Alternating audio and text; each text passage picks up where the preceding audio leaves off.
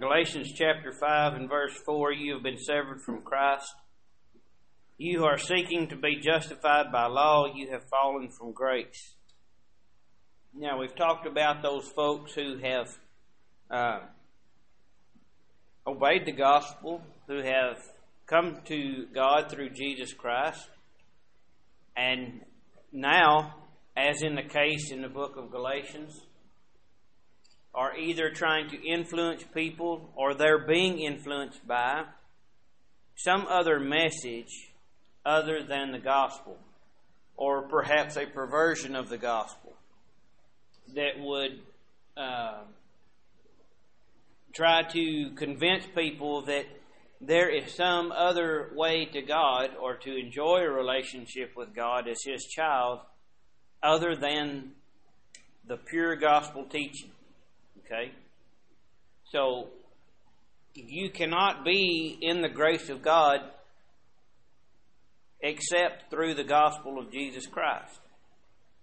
So, if there is no other way, but you are seeking another way, then you are out of that grace. Okay? You're separated from it by your own choice. Okay? And by your own willingness to be led astray by it. Okay? This is something that you have done to yourself. This is not a inadequacy or a withholding of mercy by God. Okay? You have, in effect, been offered the mercy of God and you have given it back. Okay?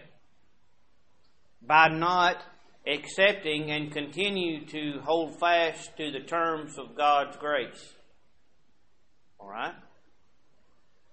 There are also, and we've talked about that at length, and that's really that's a large part of what's going on here in the churches at Galatia. Okay, and this is all the result of false teaching, false teaching that comes from a sense of elitism. Uh, cultural elitism, social elitism, academic elitism. Um, this is all. All this false teaching is from pride and a sense of superiority. Okay, where it comes from. But also, in the New Testament deals with this. The New Testament also deals with those who have obeyed the gospel and have been and have come to God in His grace through Jesus Christ and have rejected the idea or the teaching of living a repentant life, of walking in the light, okay? Being led by God's Word and His Holy Spirit, which leads to the sanctification of the Holy Spirit or the mortification of the flesh the ongoing pursuit by the Christian to put aside, put away uh, the sinfulness that entangles us. Instead of recognizing sin in our lives because we are walking in the light and repenting of it,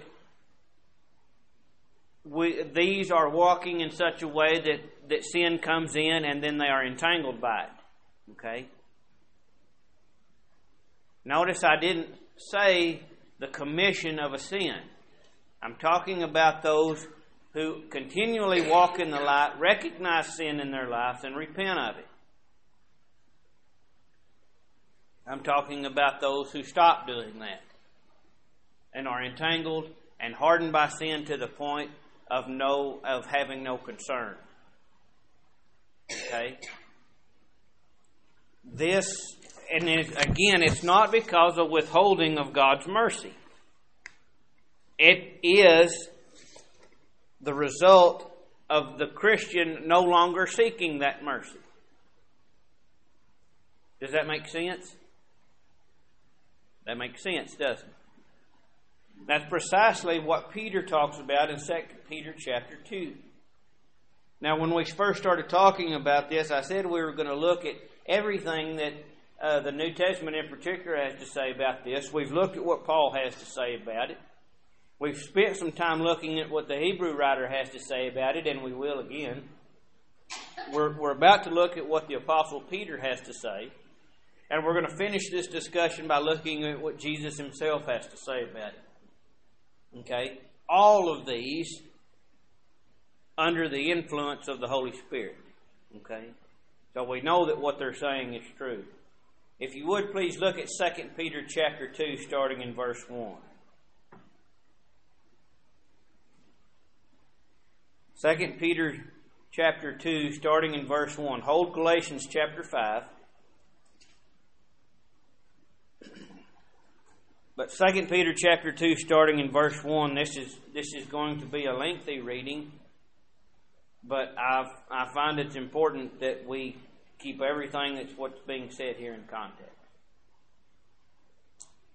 But false prophets also arose among the people, just as there will also be false teachers among you. Already we see what the root of this is. Okay? Uh, the absence of sound doctrine. Who will secretly introduce destructive heresies. What's a heresy?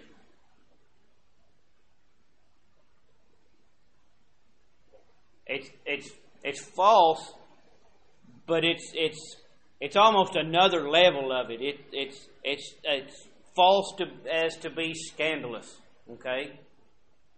Um, it's it's it's it's more than being incorrect. Okay. Somebody can be unwittingly be incorrect. Okay. But a heresy is is to promote something that is wrong. You know it's wrong, and it it it's uh, it's scandalous, okay, because it causes scandal. they will uh, secretly introduce destructive heresies, even denying the master who bought them, bringing swift destruction upon themselves. Many will follow their sensuality, and because of them, the way of the truth will be maligned.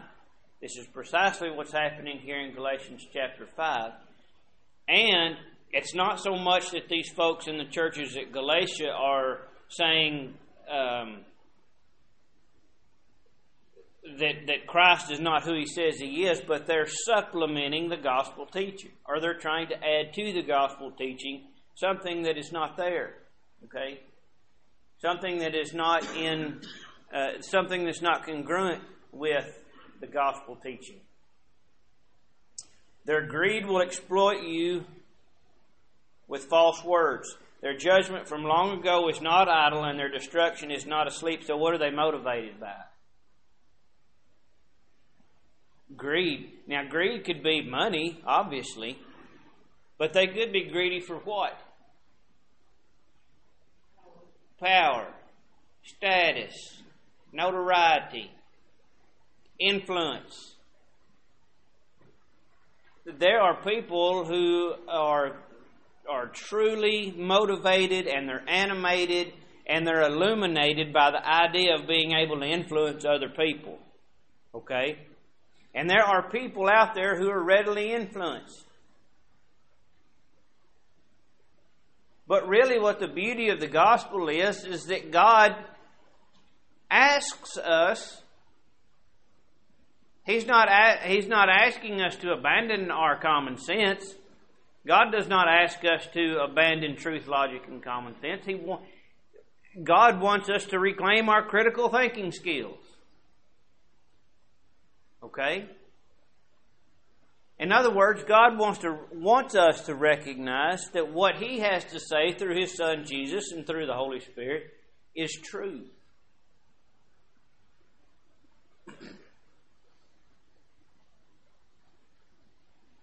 It, and it brings to my mind what Peter says about tasting and seeing that the Lord is good.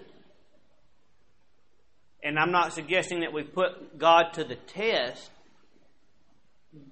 but to listen to God, just as the Apostle John said, test all spirits and see if they are from God. What rings true what is congruent with the person and personality of God? Does that make sense? When we're listening to what's being said. For if God did not, this is verse 4, for if God did not spare angels when they sinned, but cast them into hell and committed them to the pits of darkness reserved for judgment, and did not spare the ancient world, but preserved Noah, a preacher of righteousness, with seven others, when he brought a flood upon the world of the ungodly. Was Noah, was Noah perfect? Noah wasn't perfect, but he was a preacher of what? Righteousness. Okay? He was a preacher of righteousness in a world of what? Untruth. Okay? So the whole point here is about holding up truth. Okay? I have a question. Uh, can we uphold truth even in our struggle with the flesh? Okay?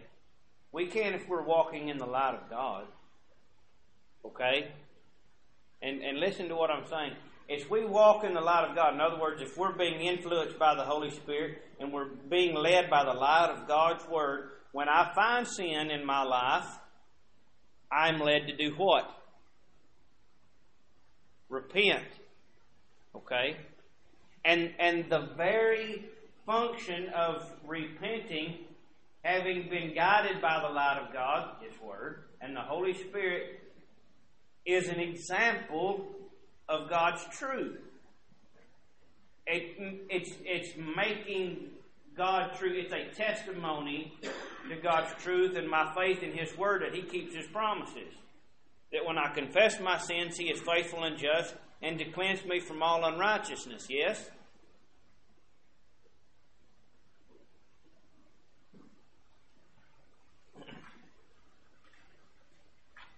But if I am hardened to sin, okay, if I am uh, entangled in sin as to not be concerned about what it's doing to me spiritually and my relationship with God, if I am not moved by God's Word, not walking in the light, or moved by the Holy Spirit to, to repentance, I'm in big trouble, aren't I?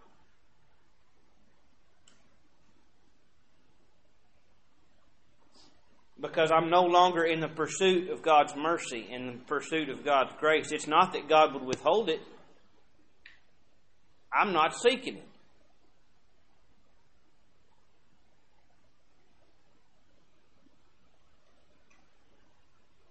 Verse 6 If he condemned the cities of Sodom and Gomorrah to destruction by reducing them to ashes, having made them an example to those who would live ungodly lives thereafter, and if he rescued righteous Lot, oppressed by the sensual conduct of unprincipled men, for by, for by what he saw and heard, that righteous man, while living among them, felt his righteous soul tormented day after day by their lawless deeds. Then the Lord knows how to rescue the godly from temptation and to keep the unrighteous under punishment for the day of judgment. In other words, based on people's choices, when people choose righteousness, God is able and He is willing and He is active and participates in that, uh, maintaining that righteousness. God's going to help you.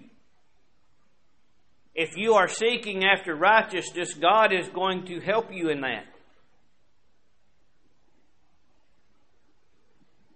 But if the opposite is true,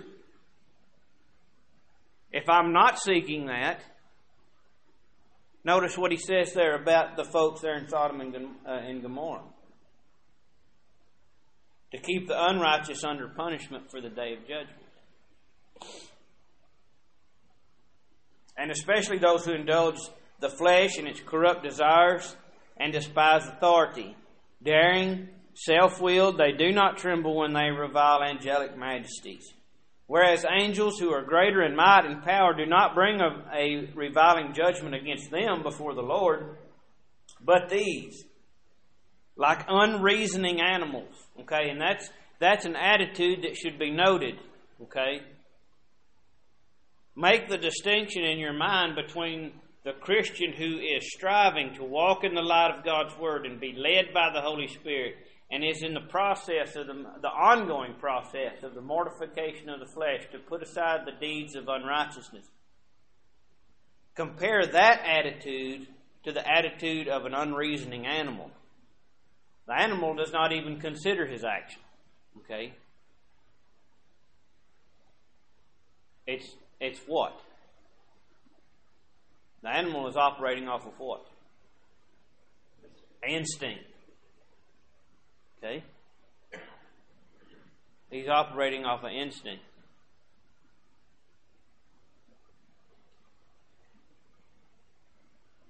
But the Christian who is striving to be pleasing to God, he is considering those things that he encounters. Is this the right thing for me to do? Is this the wrong thing for me to do?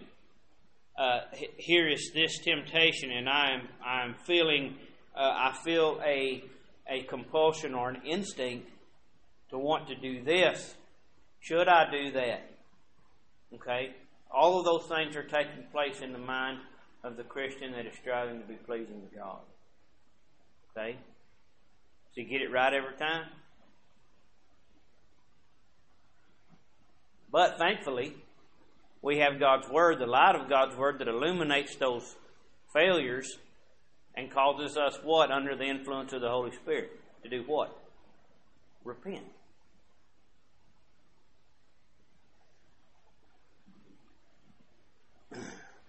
Born as creatures of instinct to be captured and killed, reviling where they have no knowledge, will in the destruction of those creatures also be destroyed. Suffering wrong as the wages of doing wrong they count it a pleasure to revel in the, to revel in the daytime.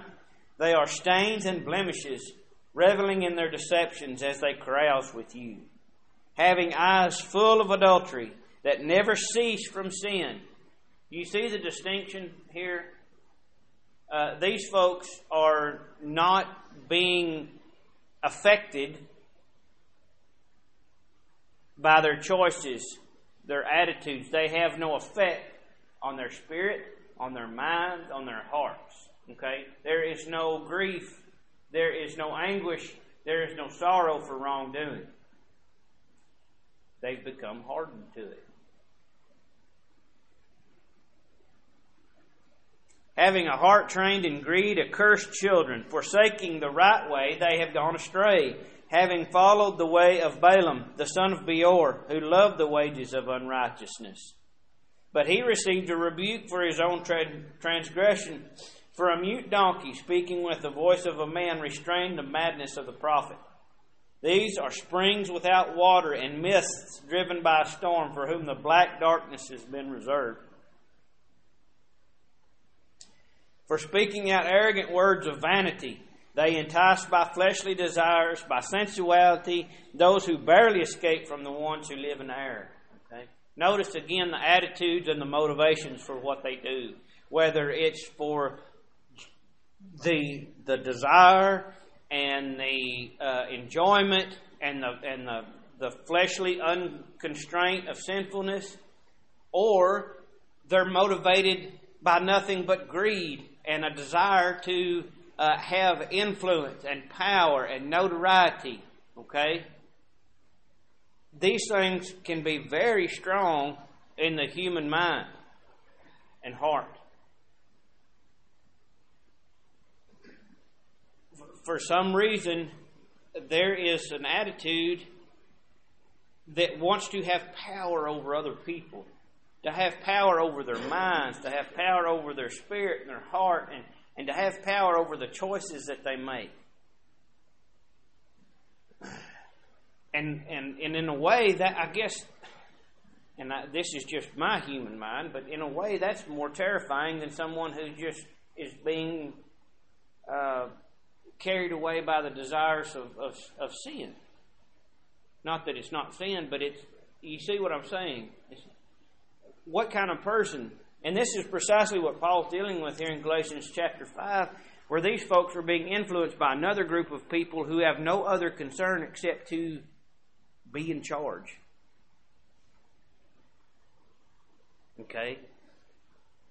Um, or to uh, be the guru or to uh, ha- have that have that influence.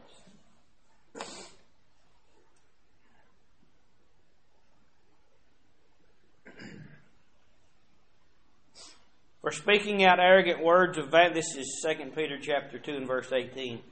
For speaking out arrogant words of vanity, they entice by fleshly desires, by sensuality, those who barely escape from the ones who live in error, promising them freedom, while they themselves are slaves of corruption.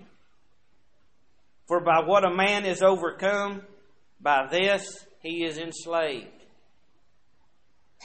Whether that's that whether that's sin, whether that's the desire to uh, a, a corrupt spirit and a corrupt mind that wants to have power and influence over somebody else. For after they have escaped the defilements of the world by, uh, excuse me, for if after they have escaped the defilements of the world by the knowledge of the Lord and Savior Jesus Christ, they are again entangled in them and are overcome the last state has become worse for them than the first. Because, for no other reason except that they have come to know the Lord and have a true knowledge of the Lord and then reject it.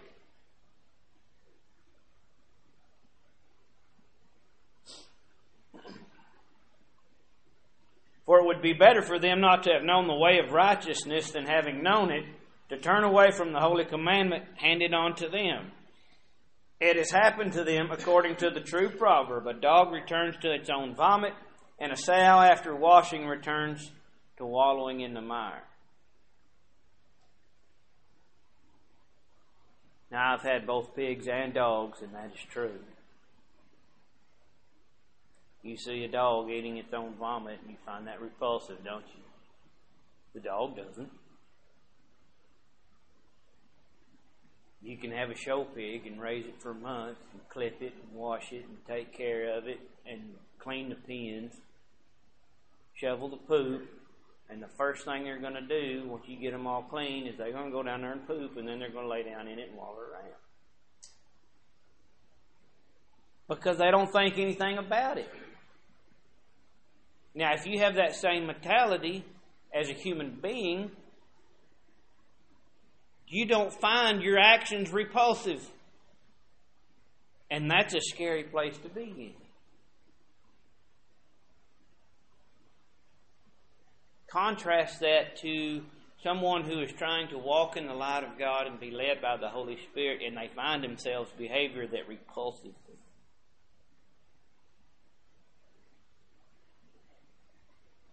them. They are moved to what? Repentance. That's by design. That's by that's according to the power of God. That's the power of God at work in your life. Okay? I, I find things in myself that I find difficult to keep a lid on. Okay? And when I let go, later on, I'm repulsed by it. I hate that about myself. Okay? I'm discouraged because I allowed myself to think that way or to act that way. But hopefully, ultimately, the Holy Spirit, with the power of God's Word, should lead me to repent of that. And recognize it for what it is. That's the whole distinction to be made, is the people that Peter are talking about here are not recognizing it. Okay? They are not repulsed by their own behavior. Does that make sense? Would you agree with that?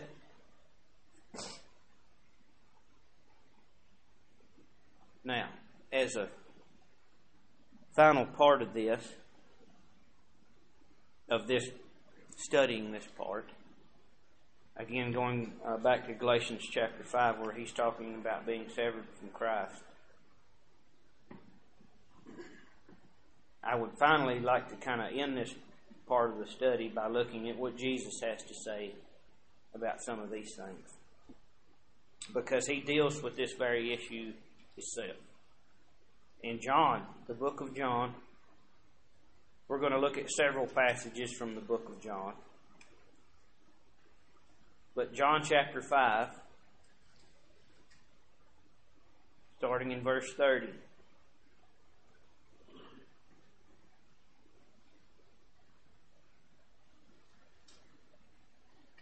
Uh, this particular passage of Scripture, Jesus is talking um, to some folks who would uh, would not believe what he said about himself. Okay. Coincidentally, this is this is the same group of people or the same uh, type of people who would be causing trouble here in the, Gal- uh, the Galatian churches. Okay. John chapter 5, starting in verse 30.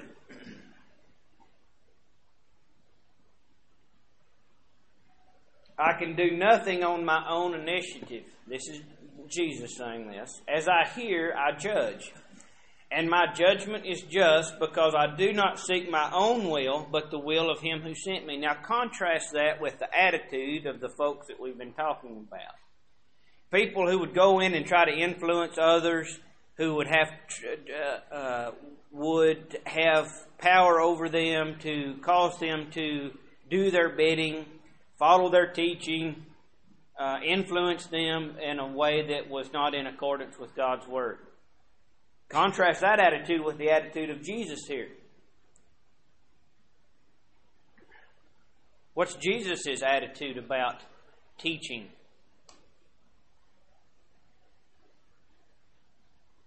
Is he, is he teaching solely for the, uh, the resultant uh, behavior of having somebody under your control? He wants you to he wants you to be led by him, but he's motivated by something else. Love for the follower, number 1, because he knows that he's going to lead them in the right way. He's going to lead them in the way that's good for them. And second of all, the attitude that he has about the teaching. What does he say? I can do nothing on my own initiative. As I hear, I judge, and my judgment is, is just because I do not do what? I do not seek my own will. I'm not motivated by uh, my own uh, ambition. I'm not motivated by, by the, the power of influence or the cult of personality. Okay? Both of which are rampant in the religious world. Okay? He says, I do not seek my own will, but the will of him who sent me. If I alone testify about myself, my testimony is not true. There is another who testifies of me, and I know that the testimony which he gives about me is true. You have sent to John, and he has testified to the truth. But the testimony which I receive is not from man, but I say these things so that you may be saved. So Jesus is motivated by what? You having the right relationship with God the Father.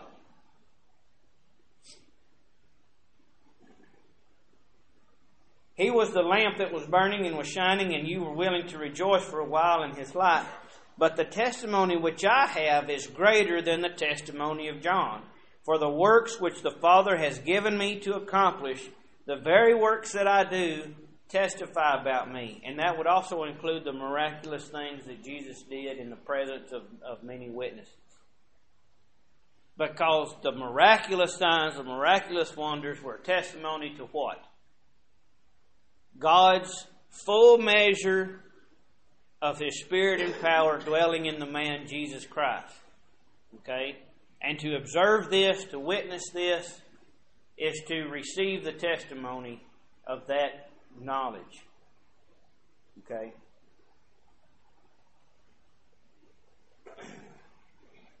And the Father who sent me, he has testified of me. You have neither heard his voice at any time nor seen his form. You do not have his word abiding in you, for you do not believe him who sent me. Now, who's he speaking to? At this point, he's speaking to a bunch of Hebrews. Not only that, he's speaking to folks in the places of religious leadership, cultural leadership, and by extension, the power and the prominence and the influence that goes along with them. These are people who represent themselves as what? The very seat of, of all that you, you would or you should aspire to be, in other words. Okay, if, if you're living in that day of time uh, and you're uh, paying attention to what's going on. But Jesus says, You do not have His Word abiding in you, for you do not believe Him who sent me. Listen very carefully to what He says here in verse 39. You search the Scriptures because you think that in them you have eternal life. It is these that testify about me. So, that very thing that you are uh, rejoicing in your knowledge of, you're missing the point. You're reading it, but you're not getting it. Okay? Has the second bell already rang? Okay, well, I didn't hear. All right. We're, we're going to pick up there next time looking at some things that Jesus says.